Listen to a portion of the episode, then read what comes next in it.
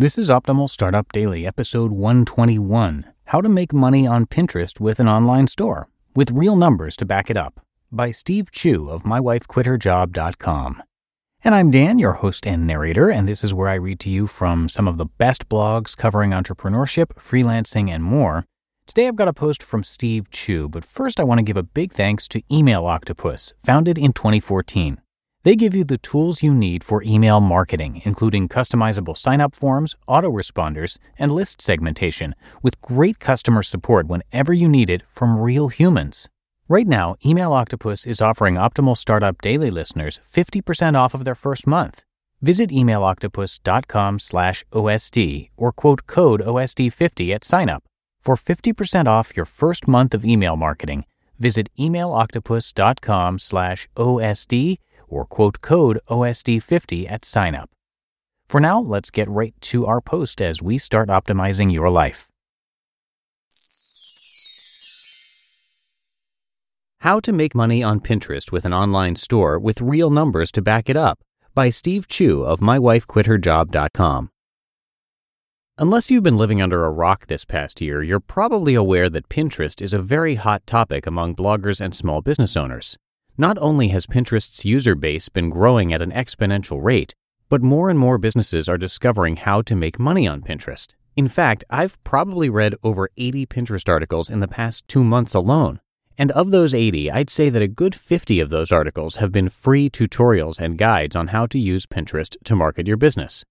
One of the problems with reading and digesting all of this information is that after a while, every article starts to sound the same. And what bugs me is that very few of these posts provide any real life case studies of how Pinterest has affected their businesses. Is everyone just jumping on the Pinterest bandwagon because it's a trending topic? In fact, I don't believe that any Pinterest guide that I've read thus far has actually provided any numbers to back up their claims. So is all of this Pinterest hype warranted? My wife and I decided to run some experiments using Pinterest to market our online store, and I have some real numbers to share with you today. The good news is that Pinterest is the real deal, and anyone who has an online store should probably invest some amount of time with the tool. The traffic numbers. First off, I just want to say that I was absolutely shocked to find out that within just a few months, Pinterest has already cracked the top 10 traffic sources for our online store. In this post, you can see our Google Analytics report that shows some metrics.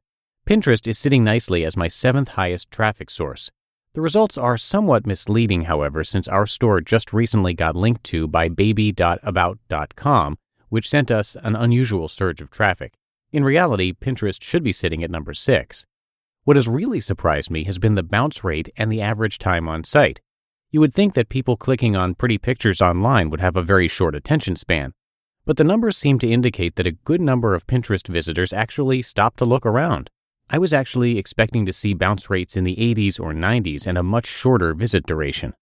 Overall, the boost in Pinterest visitors has caused our traffic numbers to be the highest they have ever been, which can't be a bad thing. Do Pinterest visitors buy anything? So, getting extra traffic and awareness for your company is all fine and good, but do these people actually buy anything? Surprisingly, the answer is yes. Most of the pins we have on Pinterest are for our content pages and not our actual products, so I was shocked to learn that a decent number of people are actually in the buying mood after clicking on a Pinterest pin. Pinterest visitors are actually converting at a little over 1%. This isn't bad at all, especially since Pinterest is a completely free traffic source that tends to grow virally on its own. The per visit value is kind of on the low end at 51 cents per visitor, but if you think about it, making 51 cents per visitor isn't too shabby when you aren't expecting anything at all. Pinterest has already cracked the top 10 in terms of earnings. Pinterest traffic has even managed to overtake Facebook in just a short period of time. Some observations.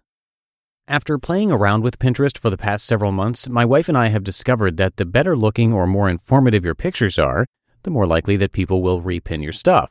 Duh. So here are a few things that we've done to help encourage repins. First off, we've added Pin It buttons to all of our products and all of our content pages. This is important because not everyone will have the toolbar installed. You want to make it as easy as possible for people to share your pictures. Second, we started pinning more intricate versions of our existing photos. Here's an example of exactly what we mean by intricate. On our online store, we provide free arts and crafts tutorials that utilize our products as the raw materials. In other words, we use the content on our online store to educate the customer about cool projects that can be made with our products. But instead of pinning a single picture of the final result of a craft project, my wife had a great idea to try and pin the entire tutorial within a single picture that could be posted online. Our pillowcase dress craft received a large amount of repins and Facebook likes as a result of this. Posting our craft photo this way serves a couple purposes. For one thing, arranging a group of photos this way in a tutorial really makes the photos stand out on a Pinterest board. Because it's made up of multiple pictures, the resulting shot is really long and narrow, which takes up more board space. The second benefit is that the photo actually conveys information to the viewer, which entices him or her to actually click on the photo itself. How to make money on Pinterest. In any case, this article is not meant to be a Pinterest tutorial. After all, you can find a million of those types of articles online. The key point here is that Pinterest is actually an excellent form of social media traffic that actually converts at a decent percentage. So if you have an online store, you should at a minimum place a Pinterest Pin It button on every page of your site. It's really simple to do. You just listened to the post titled How to Make Money on Pinterest with an Online Store with Real Numbers to Back It Up by Steve Chou of MyWifeQuitHerJob.com. Now, 2020 was an interesting year to say the least, so let's make sure 2021 goes more smoothly. If you own a startup, let this be the year you switch to better payroll. Gusto wasn't just built for small businesses, it was built for the people behind them. Their online payroll is so easy to use. Gusto can automatically calculate paychecks and file all your payroll taxes, which means you have more time to run your business. Plus, Gusto does way more than payroll. Gusto helps with time tracking, health insurance, 401ks, onboarding, commuter benefits, offer letters, access to HR experts, well, you get the idea. It's super easy to set up and get started, too. Three out of four customers say they run payroll in 10 minutes or less, our Optimal Living Daily team included. And if you're moving from another provider, they can transfer all your data for you.